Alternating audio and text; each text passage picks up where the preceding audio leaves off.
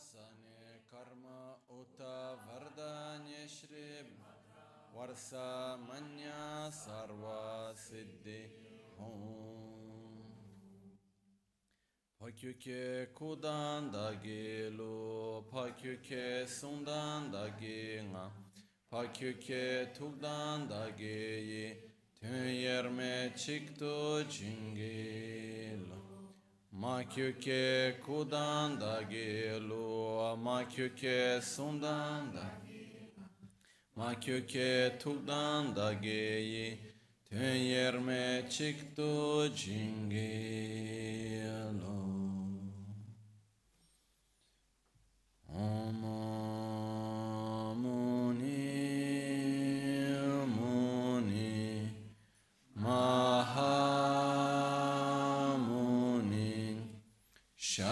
Yeah.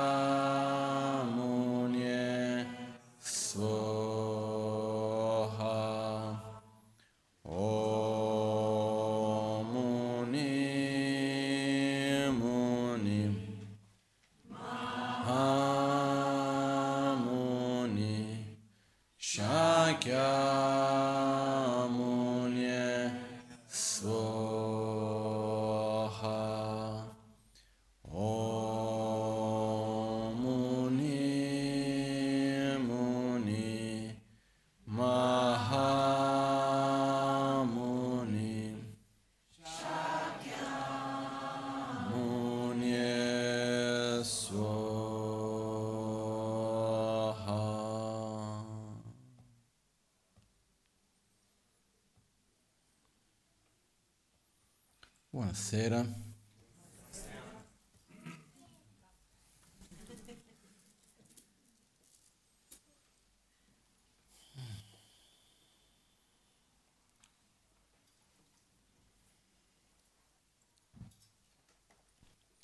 Una delle domande che ci facciamo, non so quanto spesso, però credo abbastanza, quando succede qualcosa nella nostra vita e noi non riusciamo a comprendere bene come mai quella cosa è avvenuta e ci chiediamo ma perché?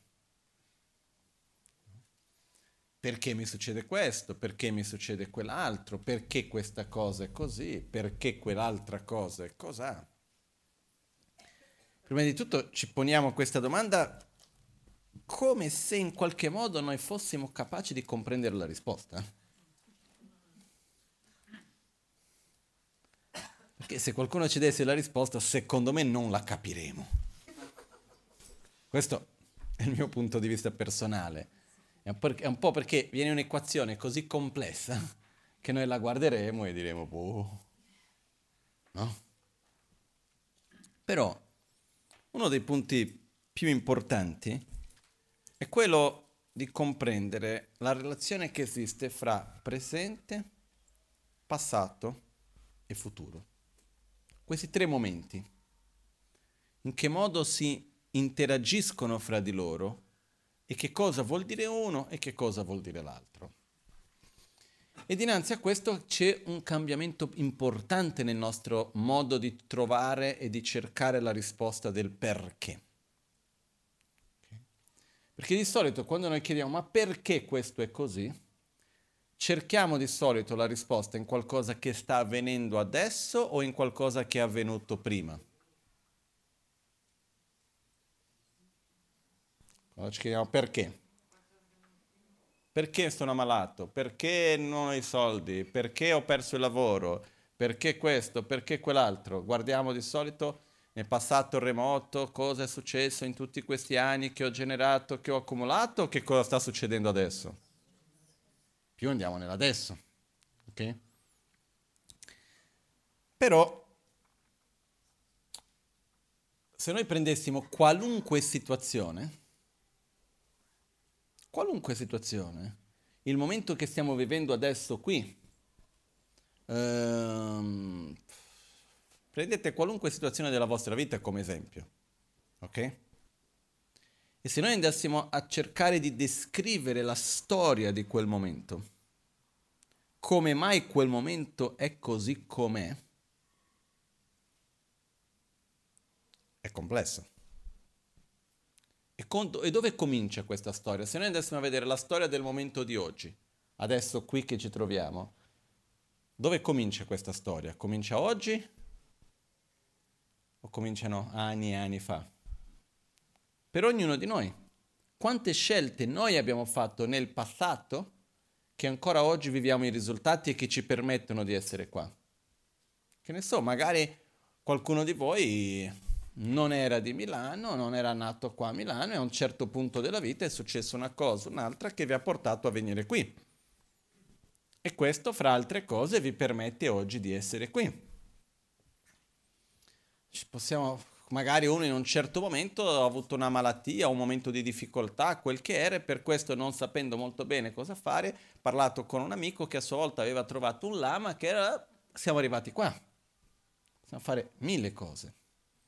Però fatto sta che il momento presente è così com'è perché un, sono diverse, ma non dico infinite, ma tantissime scelte, azioni, interazioni della nostra vita che portano i risultati nel momento presente.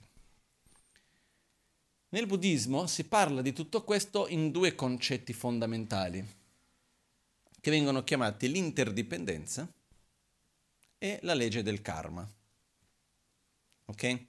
Io oggi non volevo entrare nel discorso dell'interdipendenza, ma volevo affrontare un pochettino meglio la legge del karma. Perché uno è una parola che viene utilizzata molto spesso. Mi dicevano no, perché il karma, il karma è il mio karma, non è il mio karma.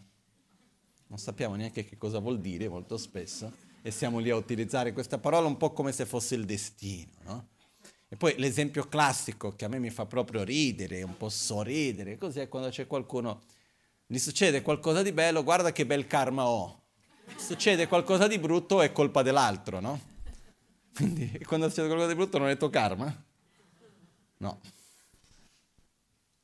Quindi cosa vuol dire karma?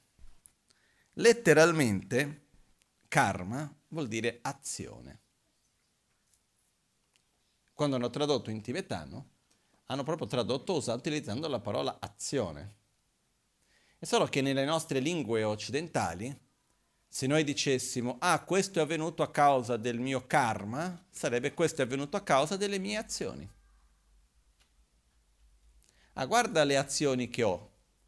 Non fa molto senso dire guarda le azioni che ho. Il karma che ho per noi fa un po' più senso.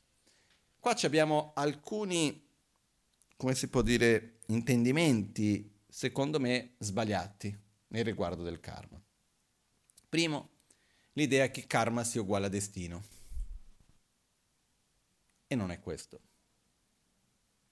Secondo, ogni tanto dice l'idea che il karma sia un po' come, un, come si può dire, um, una sorta di ricompensa e punizione. Neanche questo. Karma vuol dire azione e per comprendere meglio dobbiamo fare una distinzione fra il karma, ossia la azione, e quello che viene chiamata la forza karmica, leghi nuba in tibetano, ok? Che è la inerzia dell'azione. Perché l'azione in sé, una volta che si completa quell'azione, non c'è più, è finita. Quando io vengo e ti dico qualcosa, quando io aiuto una persona, tratto qualcuno male, qualunque azione io vada a compiere, che sia questa azione fisica, che sia questa azione verbale o sia solamente mentale, o che ci siano tutti e tre insieme, quando finisco quell'azione, l'azione in sé è rimasta o è finita? È finita. Però quello che rimane è come se fosse un'inerzia di quell'azione, c'è una forza che rimane. Se noi osserviamo nella nostra vita, ci sono delle cose che noi viviamo oggi che sono risultati di scelte, interazioni, incontri che abbiamo avuto 20-30 anni fa, quando sia. È come una forza che rimane. Quindi ogni qualvolta che noi andiamo a compiere qualunque azione, c'è il momento dell'azione, quindi il karma. Nel momento nel quale quel karma finisce, ossia quell'azione si completa, nasce subito dopo una cosiddetta la forza karmica. È come un'inerzia che rimane lì. E noi abbiamo tante forze karmiche accumulate. Abbiamo tante azioni compiute nel passato, interazioni che abbiamo avuto, che a sua volta sono come delle forze che vengono con noi e nel momento presente, le, la persona che vado ad incontrare, le parole che vado a dire, il, penseme, il pensiero che vado ad avere o qualunque altra cosa vado a fare, a secondo dell'interazione del momento presente, quel momento presente va, presente va a interagire con le forze karmiche del passato, che a sua volta danno un frutto che è il risultato del momento presente. Non so se è chiaro questo, però ripeto ancora. Il karma finisce nel momento che l'azione si completa, ma subito dopo nasce una forza. È come un'inerzia. Quell'inerzia è quell'energia che lancia. È un po' come se io prendo, che ne so, una pietra. No, io la, lancio la pietra verso qualcuno. Il lancio della pietra è finito lì, eh? Però quando arriva avanti cade in testa qualcuno. E qualcuno ha detto, ah, tu mi hai lanciato la testa. No, io ho lanciato la pietra, poi è stata l'inerzia che te l'ha portata lì. Perché effettivamente la mia, part- la mia azione si è conclusa quando ho lanciato la pietra.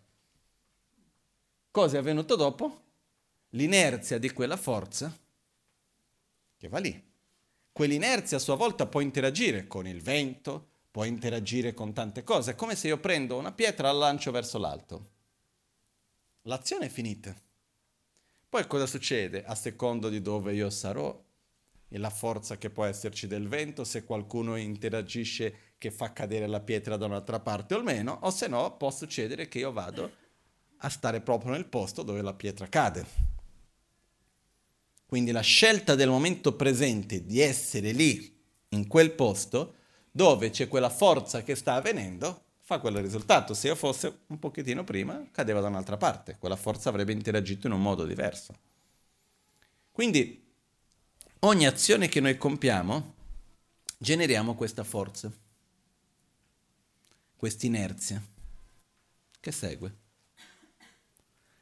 E noi abbiamo nel momento presente una quantità enorme di forze karmiche di inerzia che noi portiamo con noi. Quello che accade è che nel momento presente le scelte che noi facciamo, ossia le interazioni che noi abbiamo nel momento presente, per interazione si intendono pensieri, parole e azioni fisiche, scelte, interazioni materiali. Tramite queste azioni di corpo, parole e mente andiamo a interagire con le forze che noi abbiamo nel nostro proprio passato. E queste due parti messe insieme vanno a creare il nostro futuro immediato. Ossia, nel momento presente io agisco, penso, parlo, interagisco col mondo. Ok? Quell'azione del momento presente interagisce a sua volta con qualcosa che io ho creato nel passato. Una o più cose, una o più azioni, qualche forza che ho creato che viene verso di me, che ce l'ho lì con me. A secondo di quell'interazione, quelle due cose si vanno a sommare e danno il risultato che è il mio futuro immediato. Uh, cerco di spiegarmi un po' meglio.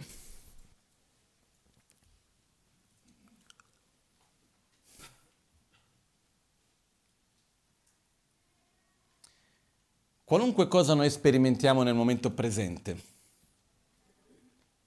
sono frutto unicamente del nostro passato immediato o dipendono da tantissime altre cose che sono successe nel passato più remoto? Secondo voi? Tante cose del passato remoto, no? Le persone che ho incontrato, le scelte che ho fatto, che ne so, ti incontro oggi, tu mi dici una cosa, io rimango male, ma magari io rimango male perché io tanti anni fa ho avuto un momento che, tramite il quale mi sono sentito abbandonato e quindi ho quella ferita dentro di me e adesso che ti incontro, cosa succede? Vado a riaprire quella ferita lì. Quindi l'esperienza che ho nel momento presente è fortemente influenzata da quello che ho vissuto.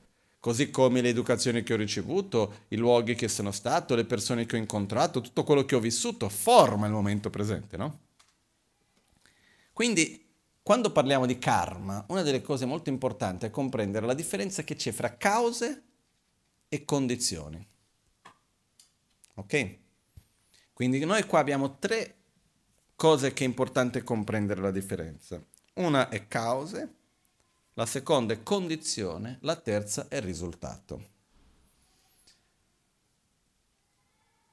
Facciamo un esempio simile. Essere padre ed essere figlio è la stessa cosa o sono due cose diverse? Sono due cose diverse, giusto? Però uno che è padre è anche figlio? Chi è figlio non è necessariamente padre, ma chi è padre a sua volta è anche figlio, però è padre di uno e figlio dell'altro. Non può essere padre e figlio dello stesso, giusto?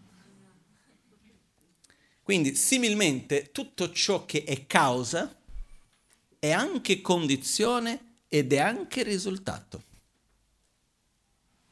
Tutto ciò che è condizione è anche causa ed è anche risultato. Tutto ciò che è risultato è a sua volta anche causa e anche condizione. Mi spiego meglio, eh? Partiamo dai punti di partenza. Perciò causa, condizione e risultato sono mutuamente inclusivi. Non sono la stessa cosa, perché uno può, uno può essere sia padre che figlio, ma questo non vuol dire che essere padre è la stessa cosa di essere figlio. Ok?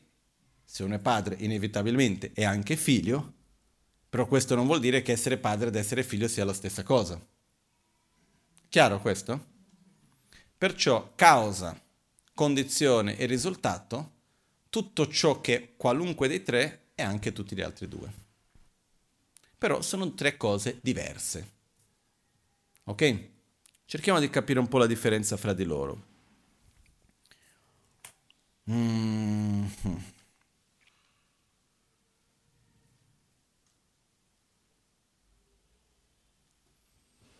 Una volta ero qua a Milano in un incontro che c'è stato di varie persone, eccetera, c'era un medico che parlava di malattie causate per cause ambientali. E una delle cose che aveva detto, che mi aveva colpito, era che di solito quando una persona si ammala per una malattia che è causata per l'inquinamento o cause di questo genere ambientali, di solito quell'inquinamento è stato creato come minimo 15 anni prima. Quindi lui diceva che da quando viene emesso nell'atmosfera un inquinamento a quando quel inquinamento dopo va a interagire con una persona e manifestarsi come malattia, di solito passano intorno ai 15-20 anni. Come viene calcolato questo non lo so.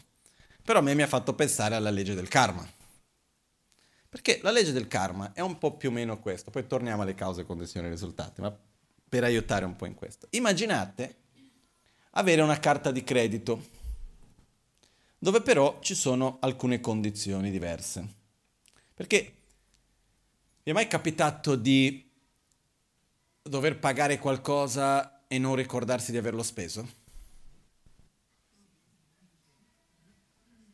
A me mi è capitato una volta che sono andato a rinnovare l'assicurazione della macchina e mi hanno detto, eh no, eh, il prezzo non puoi abbassare perché hai fatto un incidente. Ho detto, ma io ho fatto un incidente. No. Sono detto, ah guarda, vedi, ho prestato la macchina spesso a tante persone, magari qualcuno ha fatto un incidente e non ha neanche detto.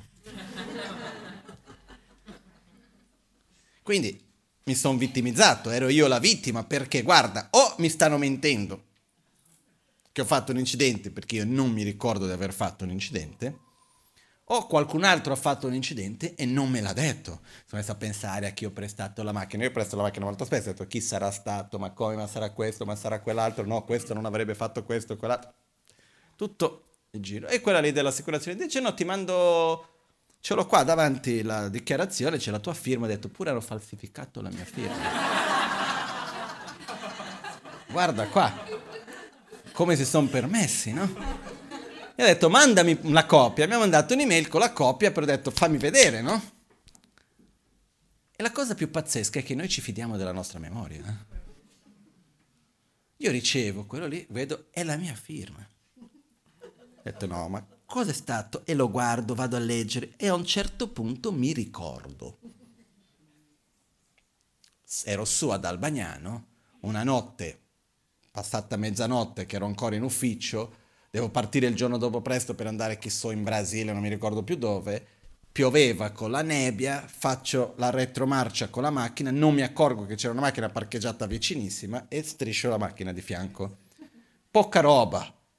Io a quel punto ho chiamato, ho firmato la dichiarazione eh, e ho lasciato al centro dicendo non so di chi è quella macchina a fianco, però qualcuno si sveglierà al mattino che ha dormito nel centro, troverà la macchina strisciata senza nessuno a fianco, puoi dire che sono stato io, no? Fatto tutto. Però la cosa più interessante di tutta questa storia è che finché io non mi ricordavo e non mi ritenevo responsabile di ciò che stavo, del risultato che stavo vivendo, per me era un'ingiustizia.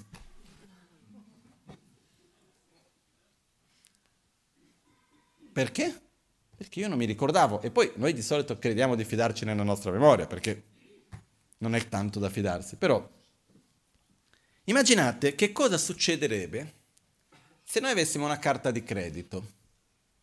Però che questa carta di credito, quando andiamo a comprare qualcosa, non sapremo mai quando dovremo pagare. Non è mensile la scadenza. Scadenza indeterminata può essere fra 50 anni, fra 20 vite, fra un mese, fra 10 minuti, non sappiamo quando dovremo pagare. E quando arrivano le fatture della carta di credito non c'è la descrizione di che cosa è stato. Ti arriva la fattura da pagare, 20.000 euro. Ma io dove li ho spesi? Questo mese non ho fatto niente, però, però c'è qualche momento prima, magari un mese non arriva niente, guarda come sono stato bravo. Se arrivasse una fattura di qualcosa da pagare, senza sapere che cosa era stato e senza avere più un rapporto temporale di questo, potremmo sentire che non era dovuto a noi pagare quello? Sì. E cosa succederebbe se noi potessimo spendere i soldi senza avere la certezza di dover pagare fine mese, eccetera, a tempo indeterminato, chissà quando dovrò pagare? Andremo a spendere con la sensazione di mai dover pagare. Queste due cose che possono... Il karma è un pi- più o meno così.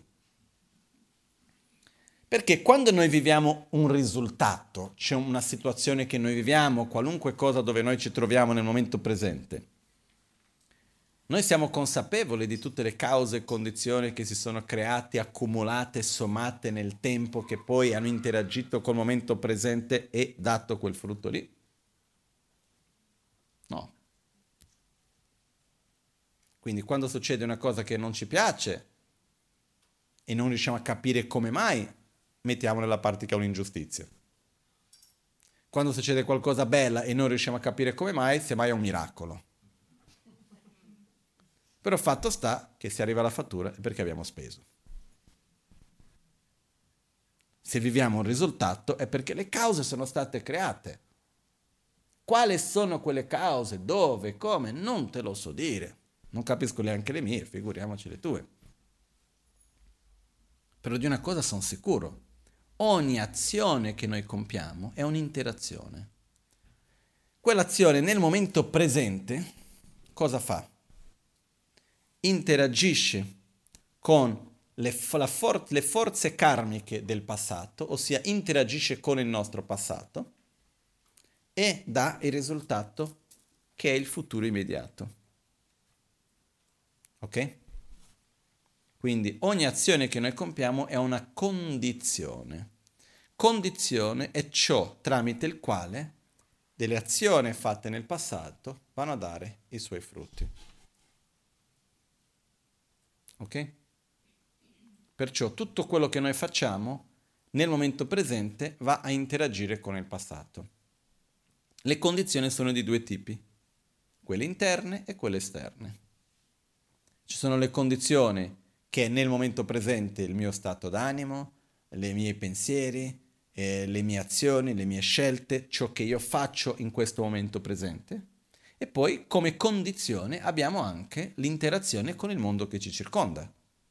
La persona che ci abbiamo davanti, la situazione in cui ci troviamo, l'ambiente che ci troviamo intorno, tutto quello che c'è intorno a noi non è la causa di quello che viviamo, ma è una condizione tramite la quale andiamo ad interagire con le scelte, le azioni, le interazioni, la forza karmica accumulata nel passato. Okay? La somma dei due a che cosa porta? Al futuro immediato. E quindi il risultato in cui si manifesta. Non so se per me mi viene questa immagine che è come di essere davanti una, al momento presente, davanti al mondo, davanti alle varie possibilità, davanti alla situazione che sia, e avere dietro di me una quantità enorme di forze che spingono. Che sono tutte le scelte, le azioni e le interazioni che abbiamo fatto fin d'oggi.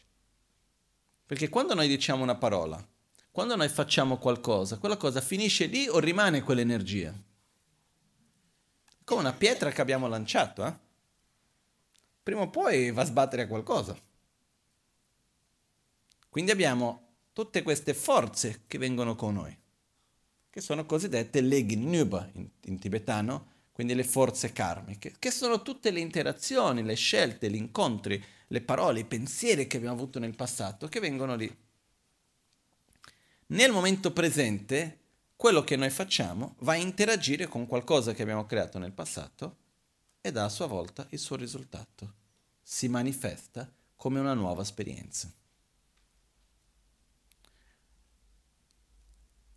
Allo stesso tempo che quell'azione del momento presente va a interagire con quella del passato, crea a sua volta una nuova inerzia per il futuro.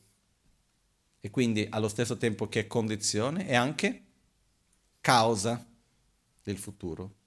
Ma però c'è una cosa, quando io vado a fare quell'azione nel momento presente, quell'azione che io sto compiendo viene dal nulla o è a sua volta risultato di altre cose? È a sua volta risultato. Perciò quella stessa azione è in se stessa risultato, perché non nasce dal nulla, è causa perché prima o poi darà dei frutti, ed è condizione perché interagisce con il passato e crea il futuro immediato. In altre parole, il presente che cos'è? Il presente è ciò che interagisce con il passato e crea il futuro immediato. Il presente è dove sperimentiamo i frutti del passato e dove creiamo le cause del futuro. Quindi il momento presente allo stesso tempo è risultato, perché sperimentiamo nel presente le azioni compiute nel passato, e allo stesso tempo condizione perché fa maturare le cause del passato e quindi crea il futuro immediato, e allo stesso tempo è anche causa di qualcosa che andremo a sperimentare chissà quando. Qual è uno dei punti molto importanti in tutto ciò? Proprio la differenza che c'è fra condizione e causa. Facciamo un esempio banale. Voglio comprare una casa, voglio comprare una macchina, voglio comprare qualcosa di costoso. Ok? Mi dico, ok, io a fine mese riesco a mettere da parte 300 euro però la macchina che voglio mi costa 50.000, 30.000, 20.000, quel che sia. Riesco con quello che guadagno? Cosa devo fare? Mettere dei soldi da parte. Quindi io posso accumulare, accumulare, accumulare, accumulare, accumulare e chissà quando finisco di accumulare, se ho ancora voglia, posso comprare quella macchina. Ok? Cosa succede però? Il giorno che io vado lì e posso comprare la macchina perché ho accumulato denaro, quell'acquisto è il risultato quando vado nel negozio e faccio il movimento di dire compro, quello non è altro che una condizione che si va a sommare con tutte le cause accumulate negli anni, che sono i soldi che ho messo da parte negli anni, che, costo, che come risultato ho la macchina nuova. Quindi andare dal venditore è la condizione, acquistarlo. Però la causa è venuta in tutte le volte che ho accumulato, sono tutte quelle ore di lavoro, sono i soldi che ho messo da parte, la fatica che ho fatto, quello che sia, che quello è la causa.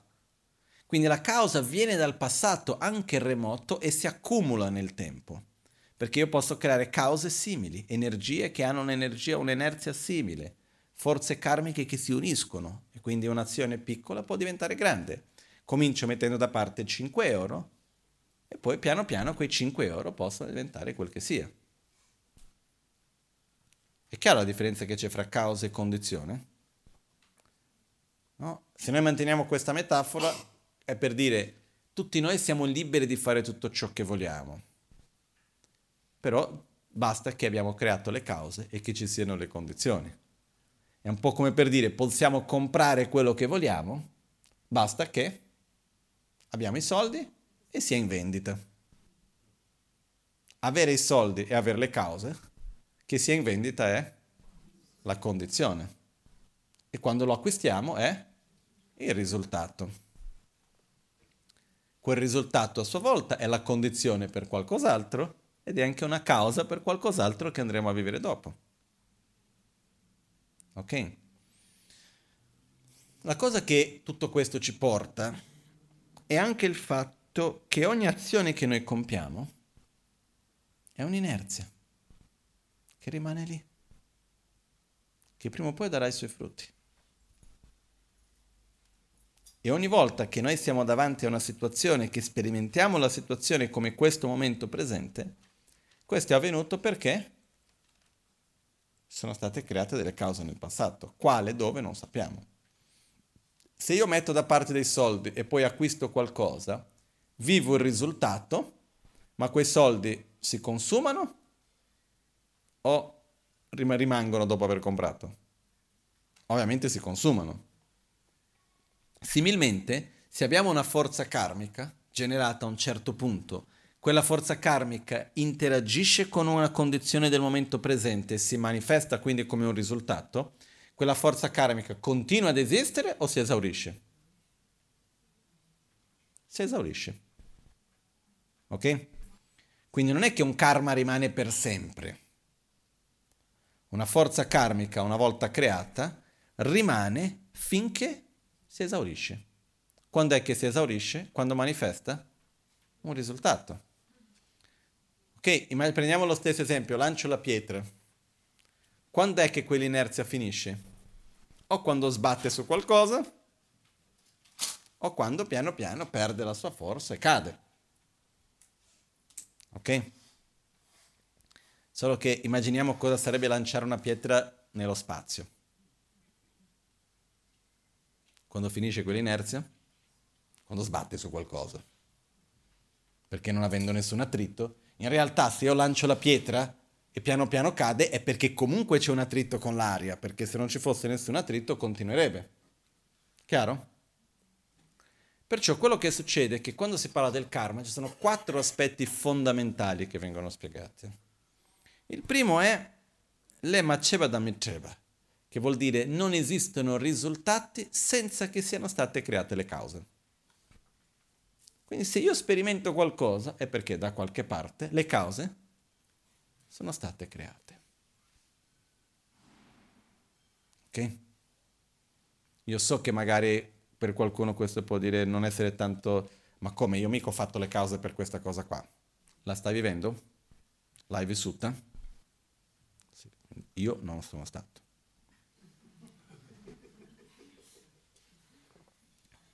Perciò, alla fine, siamo noi. Ok? Viviamo delle cose difficili nella vita? Assolutamente sì. È difficile vedere, ah, ma come quando uno non riconosce quali sono state le cause, perché la difficoltà che abbiamo, che anche quando andiamo a parlare di karma, viene fuori con un peso del senso di colpa enorme. E non c'entra niente. Abbiamo mai fatto delle stupidate nella nostra vita? Diciamo che è capitato. Perché? Perché siamo esseri cattivi? O perché semplicemente siamo ignoranti? Perché non vediamo il risultato, veniamo presi in quel momento da sentimenti che non riusciamo a controllare. E siamo ignoranti. E va tutto bene. Nel senso che tanto non possiamo essere diversi. Faccio, non possiamo essere diversi, mi spiego. L'esempio che ho fatto diverse volte in quest'ultimo periodo, quando la foglia cade dall'albero e cade in una certa posizione, o quando l'onda del mare arriva e si ferma in un certo punto nella spiaggia, o qualunque altra cosa che vogliamo, ok? La posizione in, quella, in, in cui quella foglia cade non è aleatoria, ma è il risultato di tutte le interazioni che ci sono in quel momento e quello che è venuto prima. Quante sono le variabili necessarie perché la foglia cade in quella posizione lì? No? Io mi ricordo una volta che stavo vedendo un'intervista con chi faceva i film di animazione e diceva è molto più faticoso che fare un film, ver- un film normale con gli attori.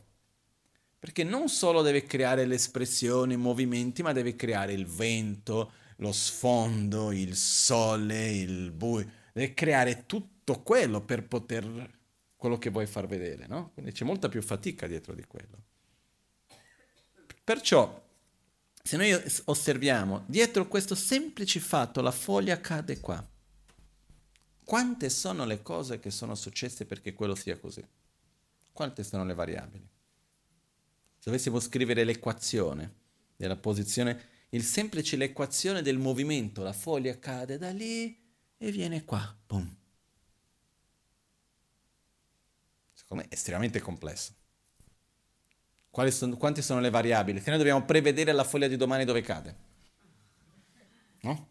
Quante sono le variabili che dobbiamo prendere in considerazione? Pressione atmosferica, temperatura, vento, umidità dell'aria, la tipologia di pianta, gli insetti che si trovano, se c'è qualcuno che sta lì a picchiare l'albero o meno, i bambini che giocano intorno, il pallone che sbatte nel ramo. Sono tantissime. Però fatto sta che con tutte queste cose che sono successe, quella foglia quando cade, poteva cadere in un posto diverso? Secondo me no. Quindi se noi dovessimo scegliere, è aleatoria o è perfetta la posizione in cui cade? Perfetta non intesa che non, pot- che non ha dei problemi, non ha dei conflitti e tutto il resto, ma è perfetta intesa che non potrebbe essere diversa. Ok? Perfezione inteso come non poteva essere diverso di così com'è dinanzi alle cause e condizioni che sono create. Qualcuno mi chiede, ma se invece che fosse estate fosse inverno? Eh, vabbè, oh, a quel punto sia un'altra storia. E se non ci fosse stata la formica che mangiava la foglia, sarebbe stato diverso? Sì, però a quel punto è già un'altra realtà.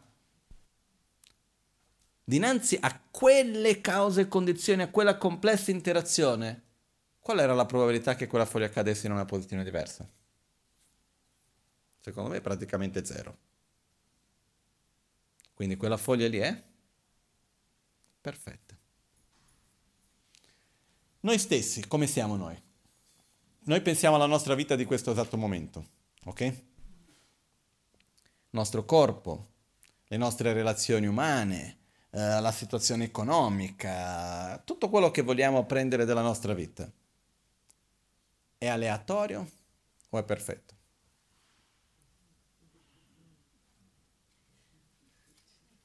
Noi stessi, co- come siamo noi oggi? Quello che noi siamo oggi? Noi siamo una realtà aleatoria o siamo perfetti? Io sono perfetto, voi non lo so, però...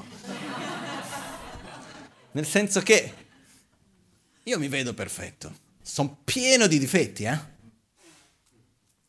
Essere perfetto non vuol dire che non abbiamo conflitti, non vuol dire che non abbiamo sofferenza, non vuol dire che non abbiamo i nostri problemi. Io sono sicuro che se io dovessi fare la competizione dei problemi, facciamo la lista, rimango fra i primi, no? Non è che uno non ha problemi.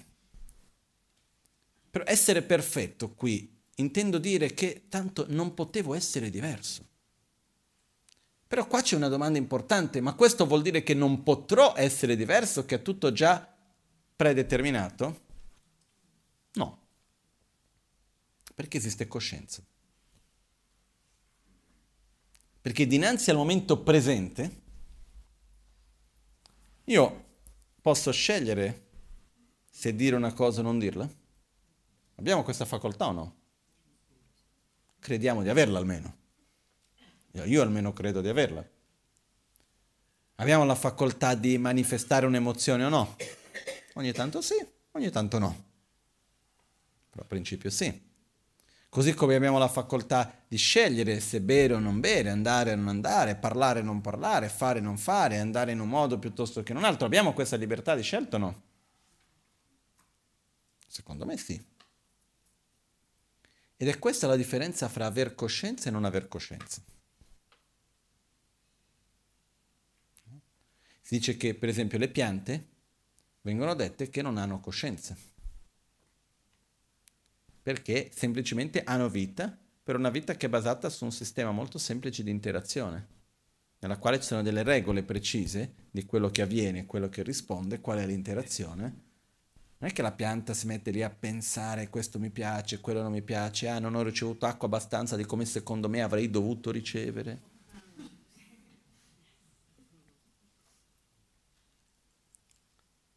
Perciò Qua c'è chi dice no, secondo me le piante hanno coscienza. Dentro alcuni testi buddisti dicono le piante non hanno coscienza, però vi- sono degli esseri che vivono nelle piante a sua volta, che hanno coscienza. Ci sono degli esseri che vivono negli alberi e così via, che possono interagire. Comunque questo, questo è un altro discorso. Okay? Quello che voglio dire è che la nostra coscienza che cos'è? È la nostra capacità, scusate se apro e chiudo parentesi, per dire la verità io non faccio la minima idea se una pianta un albero ha una coscienza o no, ma tanto a me non cambia molto. Quello che è importante è che io sappia che io ce l'ho e faccia le mie scelte dinanzi a questo. Perché se una pietra ha coscienza o non ha coscienza, come faccio a saperlo? Dinanzi al mio modo di interagire mi sembra di no.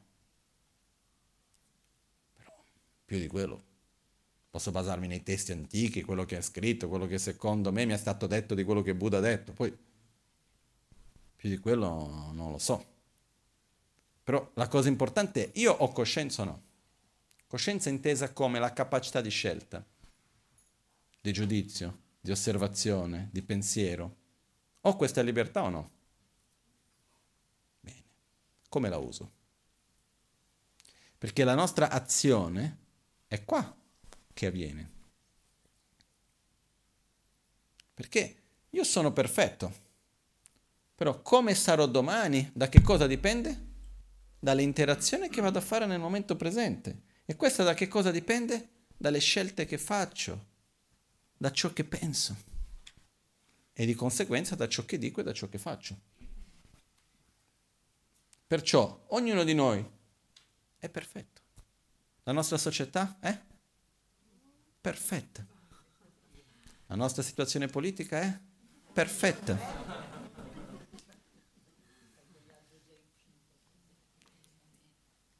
È meglio dare gli esempi difficili. Perché se no uno va a dire no, sì, guarda, l'albero è perfetto, la natura è perfetta. Però che cosa intendiamo per perfezione? La situazione socio-politica e economica di un paese è aleatoria o è il risultato di tutte le persone che vivono in quel paese, di tutte le scelte fatte nel tempo, eccetera, eccetera. Perciò, dinanzi al passato e alle condizioni del presente e a tutte le interazioni fatte come gruppo, potremo avere altri risultati? No.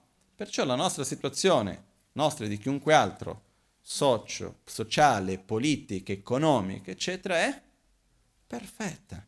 Questo non vuol dire che non dobbiamo cercare cambiamenti. Questo vuol dire che dobbiamo essere più responsabili delle scelte che facciamo oggi. Perché le scelte che noi facciamo oggi non solo vanno a creare le cause per un futuro remoto chissà dove, ma sono tramite le scelte di oggi che andiamo a far maturare una cosa piuttosto che un'altra che abbiamo creato nel passato. Quindi il momento presente è ciò che fa maturare le cause del passato e quindi che si manifestano tramite il futuro immediato. Ogni momento presente è quello che va a creare il momento prossimo, il futuro immediato. Creare in quanto condizione che fa maturare le cause del passato. Non so se è chiaro questo. Io chiedo se è chiaro, perché poi io dico quello, cerco di comunicare quello che penso, poi quello che arriva effettivamente non lo so. Però credo che sia abbastanza chiaro, no? Perciò, che cosa vuol dire alla fine nella pratica? Che io sono perfetto, che la società in cui vivo è perfetta, che le persone intorno a me sono perfette e tutto il resto, in questo senso. Però che abbiamo una possibilità di scelta. Che è inutile stare a piangere, a lamentarsi, a incolpare o a vittimizzarsi. Ma invece dobbiamo agire con consapevolezza. Agire non a secondo di quello che noi siamo già, ma a secondo di quello che noi vogliamo essere. Perché se io vado ad agire a secondo di quello che sono, cosa continuerò a fare? A rafforzare quello che sono già. Se invece di agire di que- sulla base di quello che sono, io vado ad agire sulla base di quello che io voglio essere, a quel punto io gradualmente mi trasformo. No? È come se qualcuno nei giorni d'oggi c'è un po' questa cosa, ah mi devi accettare per quel che sono. Io devo accettarti per quel che sono, però tu no. Nel senso che va bene che io sono perfetto, però voglio essere meglio. Quindi devo agire sulla base di quello che voglio diventare. Perché ogni azione va a interagire e va a creare il futuro. Quindi la prima, legge, la prima spiegazione, il primo aspetto del karma che viene detto è non esistono risultati senza che siano state create le cause. Tutto ciò che noi viviamo è stato creato in qualche momento. Il karma si manifesta nella realtà psicofisica ossia negli stati mentali e fisici, le azioni del passato come si manifestano nel presente tramite le realtà psicofisiche. Ossia, il luogo in cui ci incontriamo, le persone con cui siamo, eh, il nostro stato fisico e quello che noi viviamo nel momento presente è il risultato di scelte fatte nel passato che interagiscono con le condizioni del momento presente.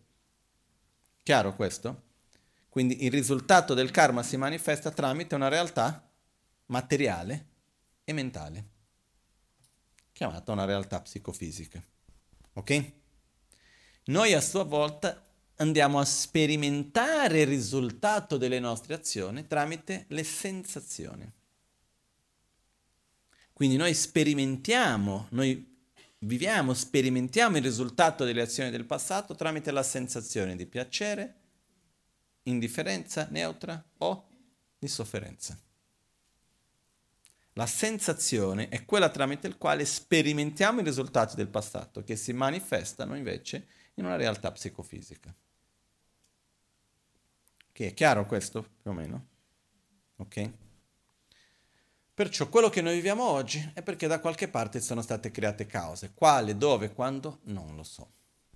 Una cosa sono certo però, che quello che vivo è perché si sono fatte le cause e che mentre sperimento il momento presente io sto esaurendo delle cause. Una volta parlavo con uno dei miei maestri in India, Geshe Tenzin Wandragyan Lakpala, e lui mi disse una cosa che mi ha fatto riflettere tanto. Credo che era quando stavo ristrutturando la casa, dovevo comprare qualcosa, non mi ricordo bene che cos'era.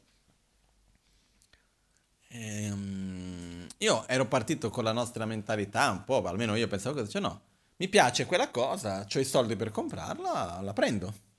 Perché no? Perché se a noi ci piace qualcosa e abbiamo i soldi per comprarla, perché no?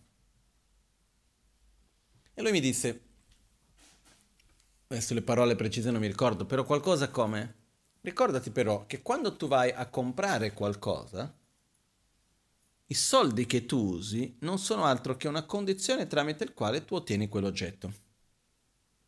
Però quando tu ottieni quell'oggetto e sperimenti uno stato di piacere, tu stai esaurendo qualche karma positivo che hai creato nel passato. Perché non esiste risultato senza cause. Se io nel momento presente vivo qualcosa di piacevole, vuol dire che è qualche causa che ho creato nel passato, quindi c'è un'inerzia positiva che si manifesta. Lui ha detto stai attento a non stare ad esaurire le cause positive per cose piacevoli che non portano altre cose piacevoli. Utilizzare il karma positivo del passato per sperimentare cose piacevoli nel momento presente, ma che a loro volta non vanno a creare altre cause positive. Perché tutto ciò che è risultato è anche causa. Perciò se io vivo un risultato positivo, ma tramite quel risultato positivo io agisco sempre facendo altre cause positive, si crea un ciclo virtuoso, ottimo. Ma se invece io vado a sperimentare dei risultati positivi e non vado a creare dei nuovi, cosa succede? Vado a consumare una forza positiva senza creare una nuova. Okay? Faccio un paragone. Scusate se unisco tante cose oggi, però la linea è chiara, però nel frattempo prendiamo cosettine a fianco. Abbiamo un problema enorme nei tempi moderni in cui viviamo, di depressione. Ok? Io avevo alcuni anni fa sentito questi dati, poi non li ho mai letti io personalmente, ho sentito da una persona che li aveva studiati, che diceva che secondo l'Organizzazione Mondiale della Sanità dicevano che nell'anno 2020, ossia domani effettivamente, secondo loro, questo una decina di anni fa, la causa principale di morte sarebbe stata la depressione. Perché? Uno perché c'è una quantità enorme, poi tramite la depressione vengono creati tanti altri problemi che poi dopo portano alle malattie, eccetera, eccetera, però che nascono dalla depressione. Qua c'è da comprendere una cosa. La depressione in tantissime persone che sta avvenendo nei tempi in cui viviamo è una depressione principalmente causata da una depressione chimica. Perché cosa succede? Il corpo e la mente vanno sempre insieme. Ok? La mente influenza il corpo, il corpo influenza la mente. Nel buddismo viene data la spiegazione che il corpo è come un cavallo cieco, mentre la mente è come il cavaliere che non può camminare. Quindi il cavaliere sceglie dove manda il cavallo, però non può andare dove il cavallo non può andare. Okay? Però noi spesso non sappiamo che abbiamo le redini in mano, lasciamo le redini e dove va ci porta, anche se il cavallo vuole per forza andare da una parte perché è abituato a prendere quella strada, ci porta lì. Comunque, quello che succede è questo. Quando noi nasciamo, quello che ho capito è, noi abbiamo una certa quantità di serotonina. Ok? Che poi dopo durante la nostra vita andiamo a consumare e nel frattempo ci sono certi tipi di attività che ci permettono di creare nuova serotonina. Ok. Come si consuma la serotonina? Tramite sensazione di piacere. Quindi ogni volta che sentiamo piacere, stiamo consumando serotonina.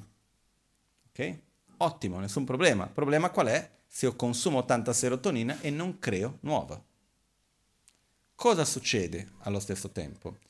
Lo stile di vita moderno degli ultimi 30-40 anni, quel che sia, 30 anni dai, è uno stile di vita in cui si consuma più serotonina che prima o no? È, un, è uno stile di vita dove c'è uno stimolo maggiore di piacere o no? Molto di più. Cosa succede però? Per generare serotonina durante il giorno, che si può generare serotonina durante il giorno, io ho bisogno di un precursore, che è la melatonina. Posso, la quantità di serotonina che posso generare durante il giorno è basata sulla quantità di melatonina che ho creato durante la notte.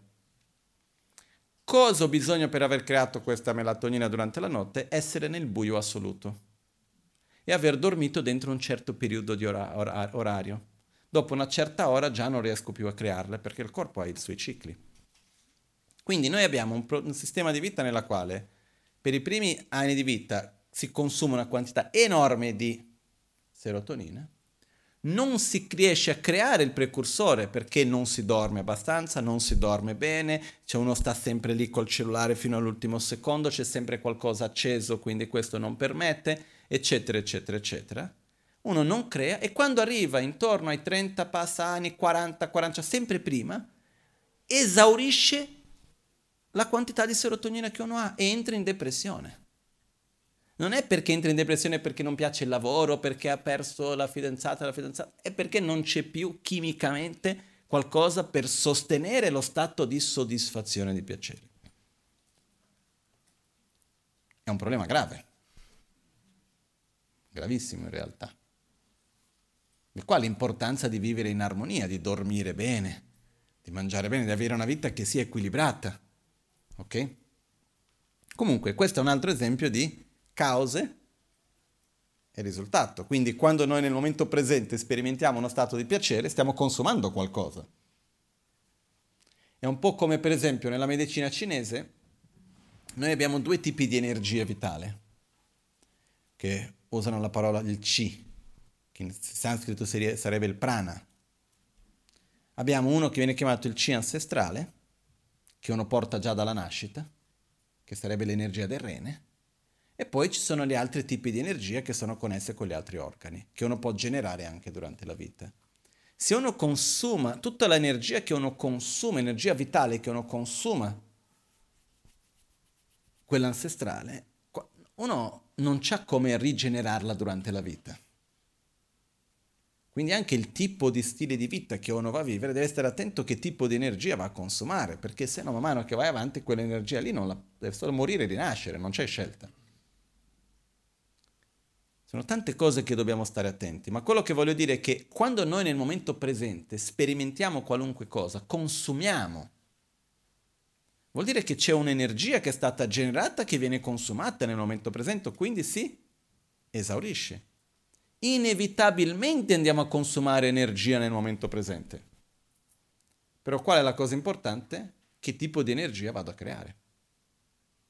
Anche perché dentro la fisica c'è un concetto che a me piace tantissimo, che l'energia non si crea, ma solamente si trasferisce. No, quando io ho capito questo a me mi è piaciuto tantissimo. Il fatto che l'energia che è accesa qua, l'energia dei nostri movimenti, l'energia di qualunque cosa sia essa, la quantità di energia che esiste nell'universo, dove sia, è sempre la stessa viene semplicemente, semplicemente trasferita da una cosa all'altra. L'energia che si trova all'interno del petrolio, l'energia del sole che è stata trasferita alle piante, che a sua volta viene trasformata, eccetera, eccetera, e dopo noi a sua volta la trasformiamo in qualcos'altro. Perciò, quello che accade karmicamente parlando, diciamo così, se potessimo usare questo termine così, quello che accade è che nel momento presente noi andiamo a consumare delle energie del passato. Ma con quell'energia che noi consumiamo nel momento presente stiamo anche direzionando per creare altre per il futuro. Stiamo direzionando quell'energia, non finisce lì. Quindi una cosa che è importantissima per noi da comprendere è che in ogni momento noi stiamo consumando il nostro passato energie accumulate nel passato, questa forza karmica, questa inerzia che abbiamo creato. La cosa molto molto importante è che nel momento presente noi non abbiamo la scelta di non consumare energia del passato, però possiamo avere uno stile di vita che ci permette di continuare a generare altra energia positiva per il nostro futuro. ok? Sia fisicamente parlando. Non è che ho adesso di aver paura di sentire piacere e essere felice perché non voglio consumare la serotonina. No, devo consumare la serotonina, però allo stesso tempo devo dormire bene, devo generare situazioni di equilibrio, ci sono altre situazioni che ci permettono a generare nuova serotonina, dopamina, quel che sia, ok? Però non possiamo pensare che quando sperimentiamo un risultato quello è venuto dal nulla e finisce nel nulla. Quindi tornando all'esempio di Gen Lakpala, quello che lui mi diceva, quando noi sperimentiamo una cosa piacevole, è il risultato di, co- di cause che abbiamo creato, no? Sì. Quindi stiamo consumando quelle cause virtuose per questa cosa qua. È una scelta nostra. La cosa importante è che continuiamo a generare nuove. Ok? Perciò non ci sono risultati senza che siano state create le cause. Seconda regola, secondo aspetto del karma, non ci sono cause che prima o poi non daranno i suoi frutti, i suoi risultati. Ok? Salvo l'eccezione che venga fatta un'altra azione che vada a interagire con quella e vada come una forza che annulla l'altra. Ok? ci sono certe forze karmiche che possono andare in opposizione a un'altra forza karmica e una annullare l'altra. Questo vuol dire quello che si usa il termine purificare e vuol dire io posso eliminare una causa senza aver sperimentato il suo risultato. Quindi ho eliminato la causa. L'altra possibilità per eliminare quella causa qual è? Esaurirla, ossia consumarla, sperimentando il risultato. Come si fa a eliminare una causa senza che quella causa possa dare i suoi risultati? Generando un'altra forza karmica, generando un'altra forza che vada direttamente in opposizione e le due praticamente si annullano una all'altra. Ok?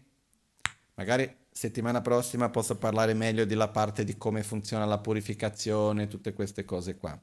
Però questo è uno dei punti di partenza importanti del karma. Se io non faccio una forza opposta che vada a opporsi e quindi eliminare quella causa precedente, quell'azione va nella sua inerzia, parte e rimane finché non va a incontrarsi con una condizione e quindi dare i suoi risultati. Ok? Terza, terzo aspetto del karma è l'aspetto che il karma è coerente, ossia una forza karmica di un certo genere porta un certo tipo di risultati. L'esempio classico è un, uh, un seme di arancio non può dare un mango piuttosto che un limone. Ok? E questo che cosa vuol dire? Non è che funziona del tipo io ho mentito a una persona riguardo il lavoro, quindi domani qualcuno mi mentirà nel lavoro.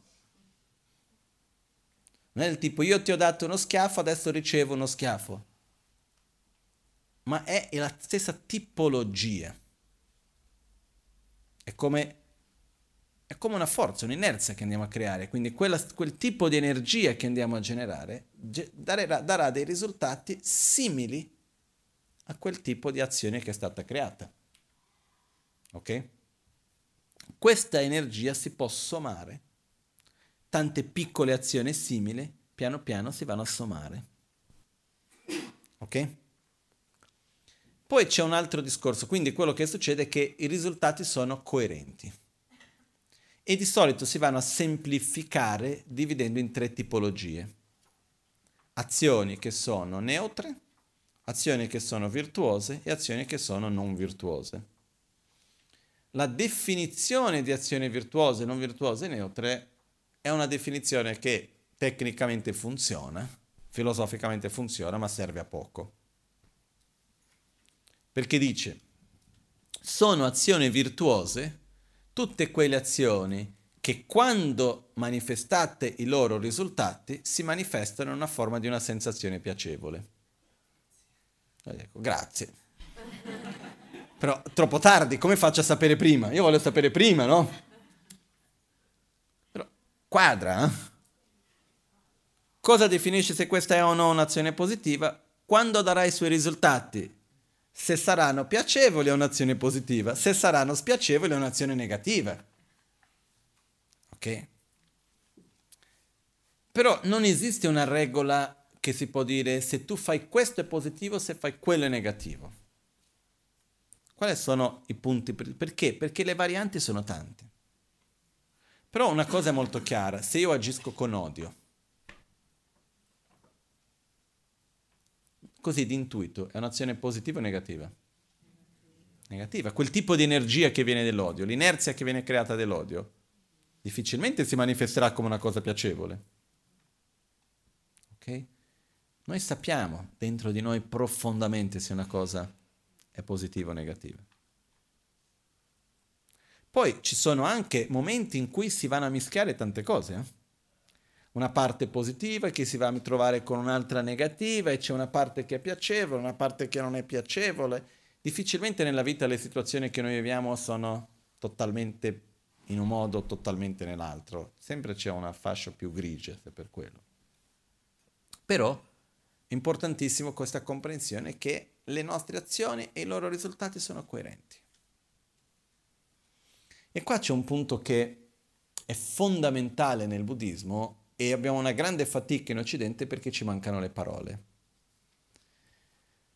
che viene tradotto di solito come karma positivo o meriti e karma negativo. E in sanscrito la, para- la parola è punya e papam. Tibetano sonam e dikpa. Che cosa vuol dire questo? Perché io sperimenti uno, una sensazione piacevole e perché io sperimenti qualcosa di positivo, devo aver creato le cause. Le cause che si manifestano come risultato positivo vengono chiamate meriti, karma positivo. Quando sperimento una sensazione di sofferenza, qualcosa di spiacevole, sofferenza, una malattia, quel che sia, quella situazione, quella sensazione di sofferenza che vivo è il risultato di un'azione negativa, karma negativo. Questo che cosa ci porta?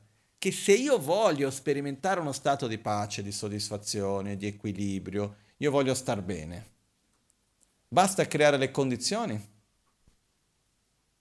o devo aver accumulato le cause? Perché se io voglio dormire in un bellissimo albergo e passare una settimana in un posto stupendo, basta che vado fino all'albergo e arrivo nella reception o devo aver portato la carta di credito con i crediti per poter pagare? No? Devo aver almeno accumulato o la possibilità dei crediti o aver accumulato dei soldi. Quindi non basta la condizione. E quello che succede, io vedo tante volte succedere questo, io ho visto tanti testi, insegnamenti di scrivere questo. Abbiamo le condizioni, però mancano le cause. Questo per esempio si dice quando una persona ha tutto per essere felice, però non riesce mai a sostenere uno stato di soddisfazione. Ci sono certe volte nella vita che non importa quello che facciamo, si ripete sempre uno stato di insoddisfazione, non riusciamo mai a sostenere uno stato di benessere e di gioia, quando in realtà le condizioni ci sono. Perché diciamoci la verità, per la maggioranza di noi, a livello molto obiettivo materiale, ci sono le condizioni per essere star bene o no? Secondo me sì. No? Non so se siete d'accordo, però credo di sì. E cosa vediamo? Che non importa quanto siano le condizioni, riusciamo a sostenere uno stato di soddisfazione? In tibetano c'è un, un modo di dire, è come si dice leghi madama, sonam gi madama, leghi makyoba. Vuol dire non hanno i meriti per sostenere quello stato di felicità. In altre parole, hai le condizioni, ma non hai le cause per sostenere quel risultato. Quindi vai lì, esaurisce subito e non riesce a sostenere quello stato lì.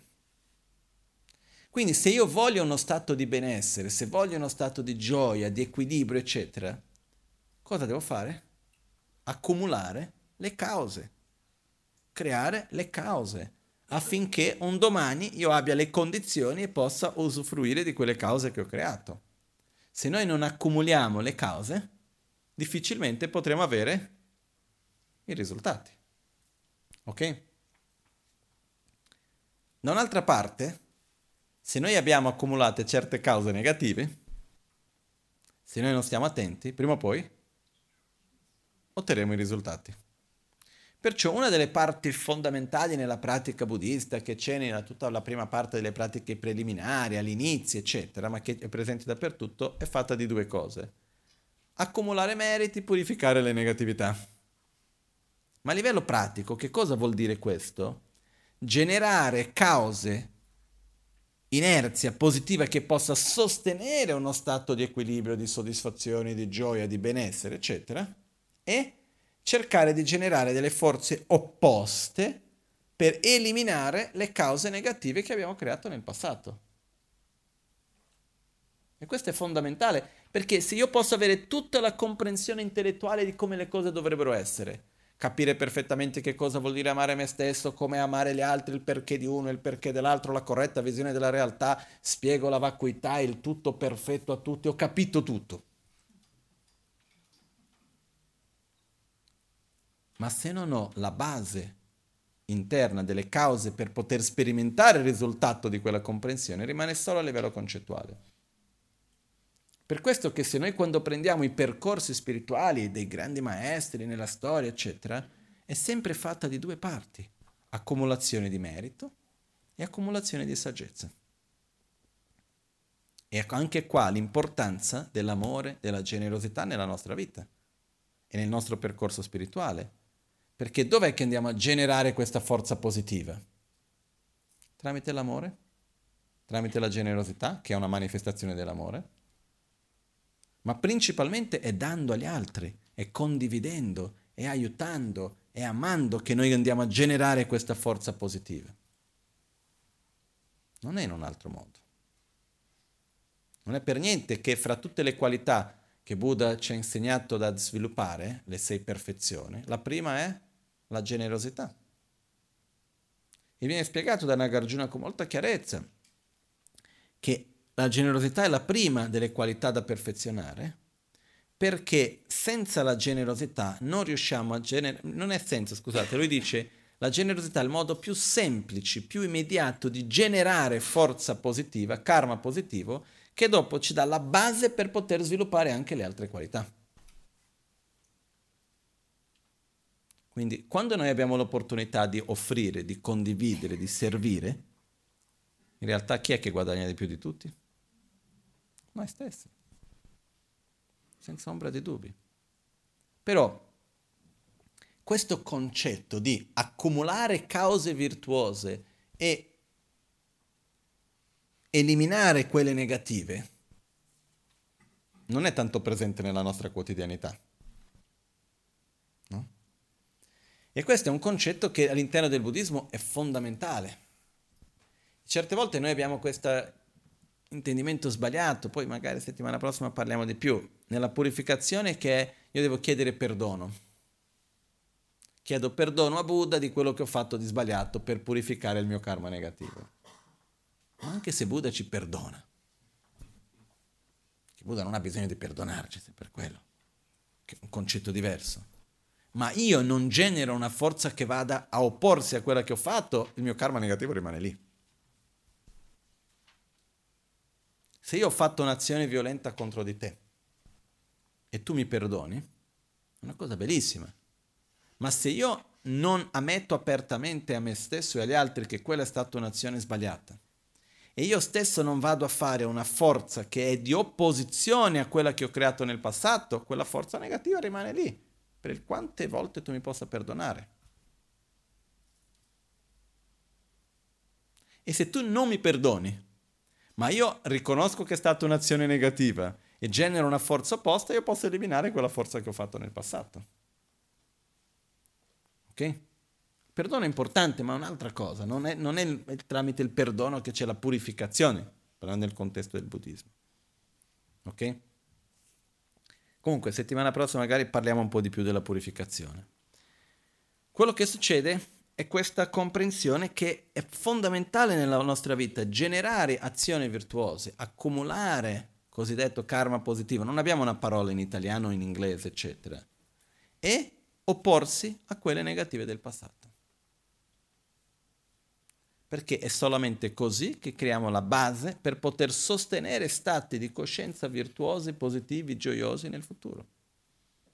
Così come, prendendo un altro esempio, se io voglio avere una vecchiaia sana, devo coltivare la salute durante la mia gioventù o no? O posso aspettarmi di fare una gioventù malsana e dopo avere una vita sana?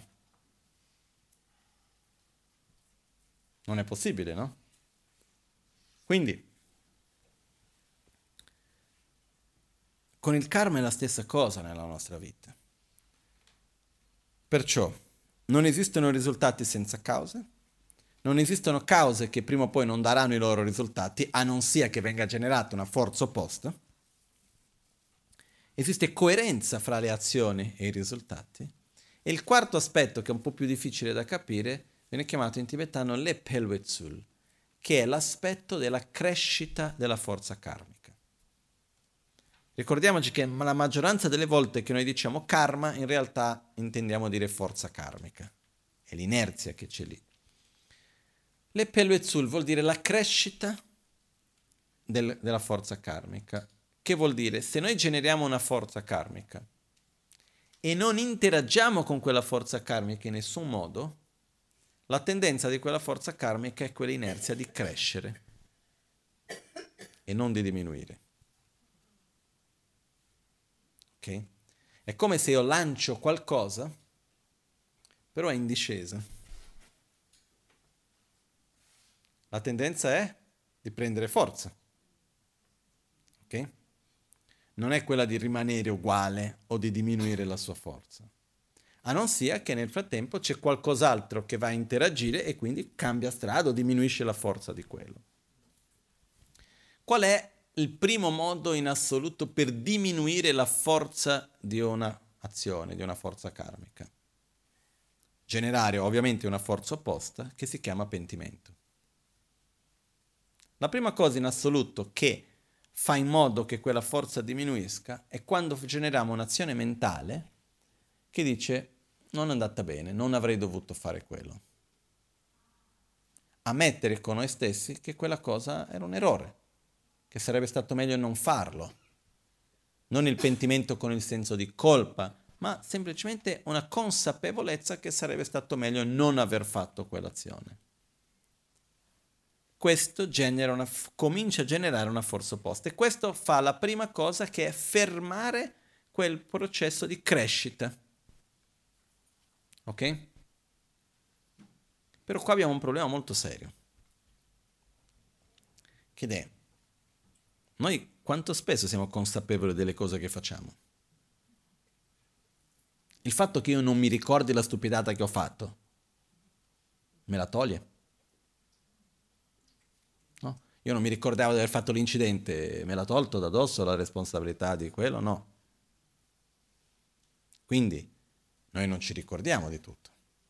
Perciò una delle cose che viene detto è l'importanza di almeno una volta al giorno guardarsi un po' indietro e dire eh, questa cosa era andata bene, che bello, perché quando noi rigioiamo, questa è un'altra cosa, il rigioire aumenta la forza karmica, il pentirsi si oppone alla forza karmica.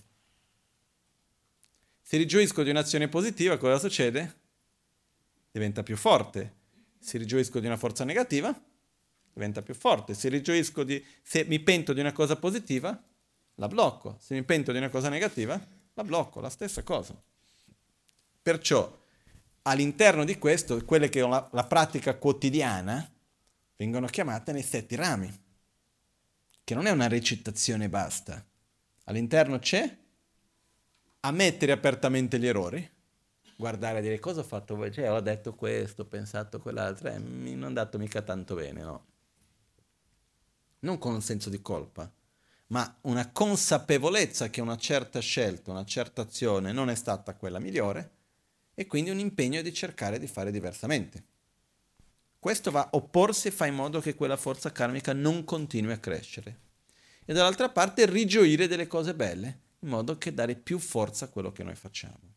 Quindi se noi quotidianamente riusciamo a prendere la fine della giornata e osservare cosa ho fatto oggi e impegnarsi di non ripetere quelle cose che abbiamo fatto che noi riteniamo che non sono state buone, in qualche modo pentirci di quello, senza il senso di colpa, ma più con la consapevolezza che ho fatto una cosa che non è andata bene.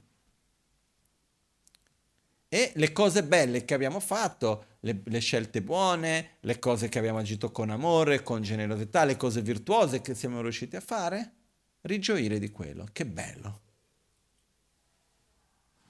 Quello cosa fa? Alla fine della giornata aumenta, la diamo una spinta in più per quella forza karmica positiva e fermiamo un attimino quella negativa, almeno non cresce più. E qua io mi scuso un po' per la mia, non so come dire, sono un po' scettico io. E ci sono delle cose che io faccio fatica a capire, però mi spiego. Qualcuno mi darà dell'eretico, però va bene. Per esempio viene detto che se alla fine della giornata noi recitiamo 21 volte il mantra di Vajrasattva,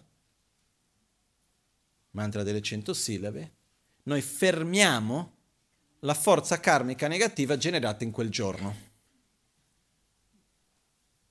Meraviglioso, però un minimo di consapevolezza devo avere, no? Perché se io sto guardando chissà quale serie, pensando a chissà che cosa, e mi metto nel modo automatico come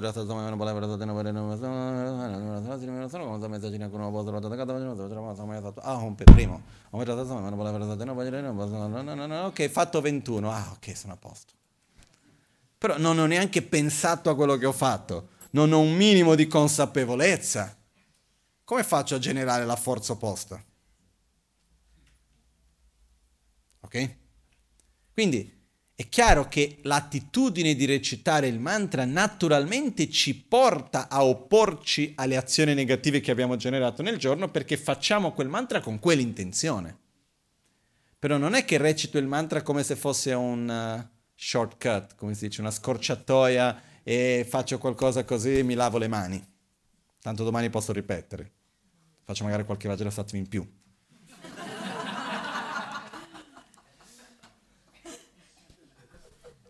Perché il fatto è la base per purificare è opporsi. Quindi una delle parti della pratica è quella di ogni giorno riconoscere quello che abbiamo fatto che non va bene e opporci in qualche modo senza un senso di colpa. È la semplice consapevolezza, questa cosa che ho fatto in realtà non va bene, la prossima volta devo fare diversamente. Già questo è tanto. E poi rigioire delle cose belle. Questa è una parte fondamentale quando si parla della legge del karma. E poi c'è un'altra cosa anche, noi dobbiamo accumulare le cause senza avere le aspettative, perché noi non sappiamo cosa ci abbiamo accumulato dal passato. Perciò quello che noi otteniamo è quello che abbiamo la possibilità di ottenere, punto. Quello che possiamo sperimentare nel momento presente è quello che abbiamo creato le cause per poter sperimentare che si sono sommate alle condizioni del momento presente, però io posso creare delle nuove. E uno dei modi più importanti è tramite l'amore, il rispetto, la gratitudine, la generosità. Quello c'è un potere enorme. Sì. Riguardo la generosità, mm.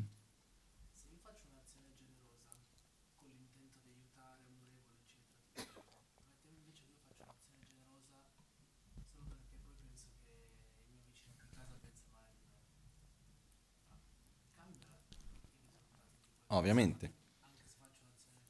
No, prima di tutto qua va a determinare che cosa è un'azione, in che modo viene composta. Un'azione è composta di quattro parti.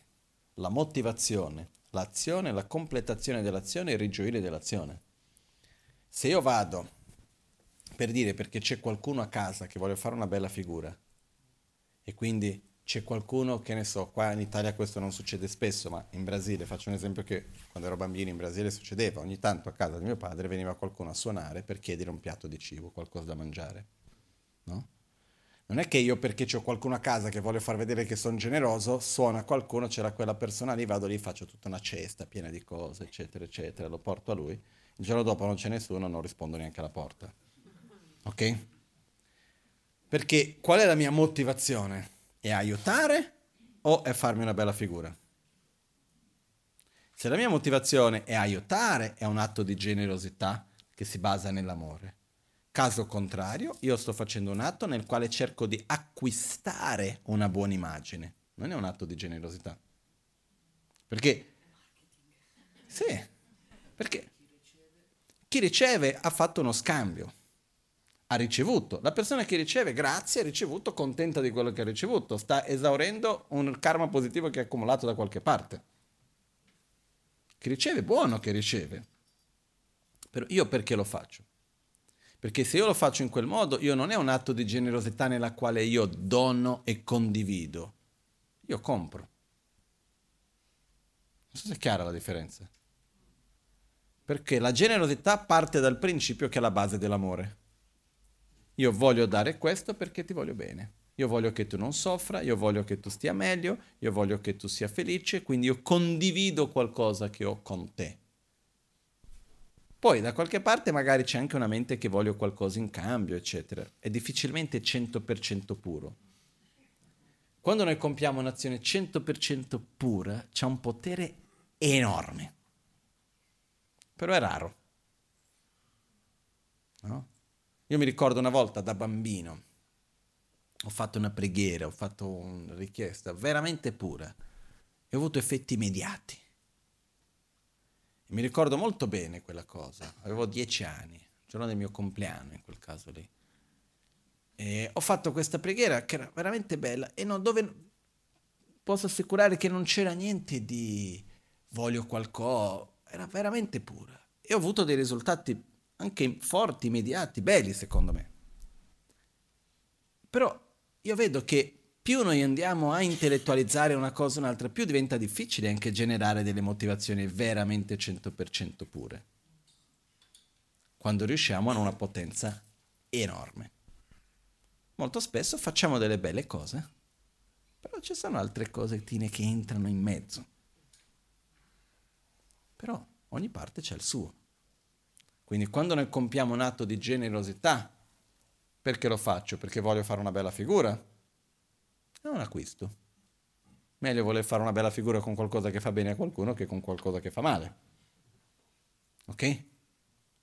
Però da questo all'atto di generosità c'è una certa differenza. Ok? Poi c'è chi interpreta che la generosità è il dare, indipendentemente dalla motivazione. Secondo me quello non è dare, è comprare, che sono due cose diverse, perché se questo fosse generosità, ogni volta che vado in un negozio sono generoso ok? Perché quando vado in un negozio lascio i miei soldi lì o no? Sto dando. Però non è generosità perché io mi aspetto qualcosa in cambio e se non ricevo quello in cambio non voglio dare. Quindi se io sono carino con te perché voglio che qualcuno mi guardi in un certo modo, se quel qualcuno non mi guarda più in quel modo non sono più carino con te, io non ti sto dando, io sto comprando. Molt- in tante cose i sentimenti sono misti. Ma è per questa ragione che qua c'è un'altra regola, che è quando noi compiamo un'azione, ok? Più teniamo quell'azione nascosta, senza raccontare agli altri, più la tendenza di quell'azione è di ripetersi ed essere più forte, rimanere pura in qualche modo. Per quello che si dice che quando facciamo una stupidata è meglio aprire e raccontare agli altri, agli altri non al mondo, a chiunque, però almeno a qualcuno di fiducia poter dire, dire guarda che ho fatto quella cosa lì. Perché quando noi nascondiamo anche dagli altri e di conseguenza nascondiamo anche da noi stessi le azioni negative, la nostra tendenza è ripeterle. Quando noi diciamo agli altri, senza giustificarci, ma ammettendo che quello è stato un errore, quello ci aiuta a non ripeterlo più. Quando noi facciamo una cosa di positivo e andiamo a dire a qualcun altro guarda che ho fatto quello e riceviamo una, un, una sorta di massaggio all'ego, la prossima volta che ci troviamo davanti alla situazione la motivazione già non è più pura. Già voglio fare per da una parte così posso raccontare che ho fatto. Io mi ricordo una volta, per me è stato chiarissimo, avevo fatto una cosa bella, ero contentissimo di quello che avevo fatto. Era una cosa positiva, bella che avevo fatto al mattino, che volevo fare da tanto tempo, eccetera, eccetera, ero riuscito a farlo. Che bello. Finisce questo, esco, lo voglio raccontare a qualcuno. Però io sapevo di non doverlo fare. Io sapevo che lo avevo fatto con una motivazione buona, che era pura quell'azione che ho fatto, ma che se io l'avessi raccontato a qualcuno io l'avevo inquinato in qualche modo. Però più forte di qualunque ragionamento vado nella cucina dove c'era la colazione. Io ho mai fatto colazione in tutto quel periodo.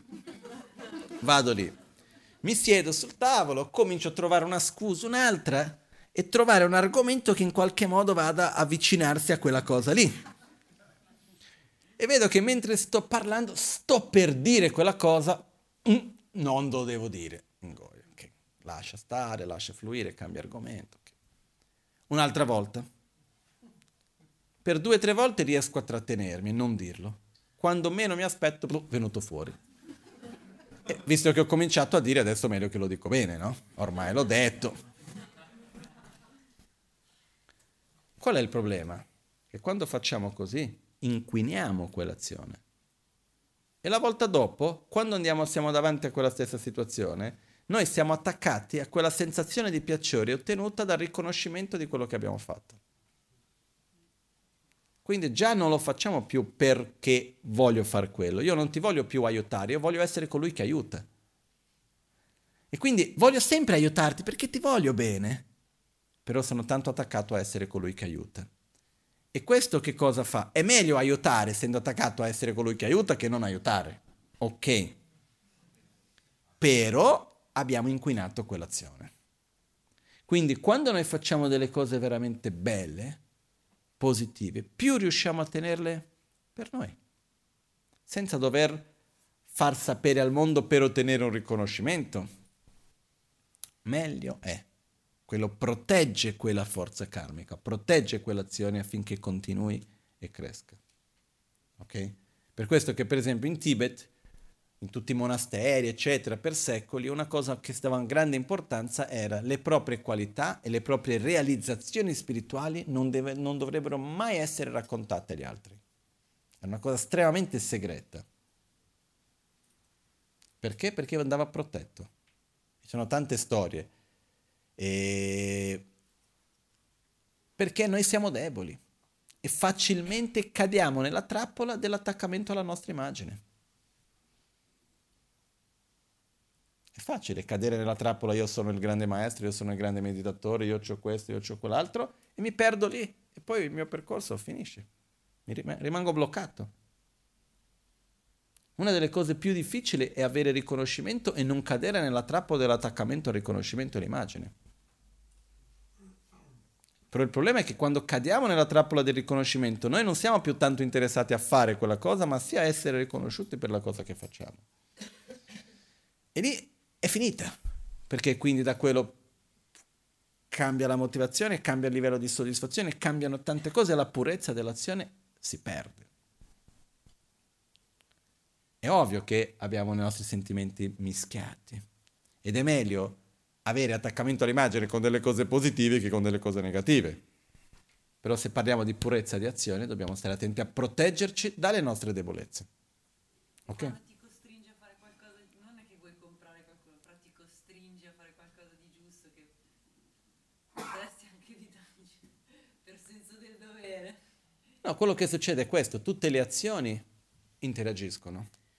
Quando noi non vogliamo fare qualcosa ma sappiamo che è il giusto e ci forziamo a farla, va bene. Nel senso che io so che è giusto andare lì e chiedere scusa, per dire una cosa qualunque. Io so che è giusto andare lì e aiutare la persona che ha bisogno. Non ho voglia. Ok? Veramente non ho voglia. Però io so che lo devo fare. perché mi sento che se non lo faccio so che sto facendo una cosa sbagliata. Quando dinanzi a questo io vado lì e faccio uno sforzo e quindi faccio un'azione virtuosa artificiale, dobbiamo cercare di fare un'azione virtuosa artificiale però che sia comunque vera. Ok? Se mi, se mi avessi lasciato spontaneamente non sarei mai venuto ad aiutarti. Però so che lo devo fare, però quando vengo a farti lo faccio veramente. Non sono finto in quel che faccio. Questo è l'ideale. Ok? Comunque, adesso concludendo, il karma è uno di quegli argomenti che se noi apriamo possiamo passare giorni e settimane ed è molto sottile, ci sono tanti aspetti che si possono vedere. La cosa fondamentale che volevo chiarire oggi è karma e forza karmica. Ok? Karma è azione, forza karmica la inerzia delle azioni. Non c'è niente di mistico. È semplicemente ogni azione, ogni interazione della nostra vita, prima o poi interagiscono con altre cose e portano dei risultati. E ogni interazione che noi abbiamo è a sua volta un risultato, una condizione che fa maturare il risultato del futuro immediato e a sua volta una causa di qualcosa che andremo a sperimentare nel futuro. È chiara questa relazione fra passato, presente e futuro. Quindi quello che ci porta a tutto questo alla fine è la consapevolezza delle nostre scelte nel momento presente. Tutto lì. Perché dove altro possiamo agire? Da nessuna parte. Quindi le nostre azioni mentali, verbali e fisiche. Quello che sempre si dice corpo, parole, mente. È questo. Perciò è inutile vittimizzarci, è inutile anche incolparci, perché tanto siamo perfetti. Però siamo anche liberi. Quindi per me la conclusione in qualche modo è quella frase che dice no? Dobbiamo accettare la nostra realtà e esercitare la nostra libertà.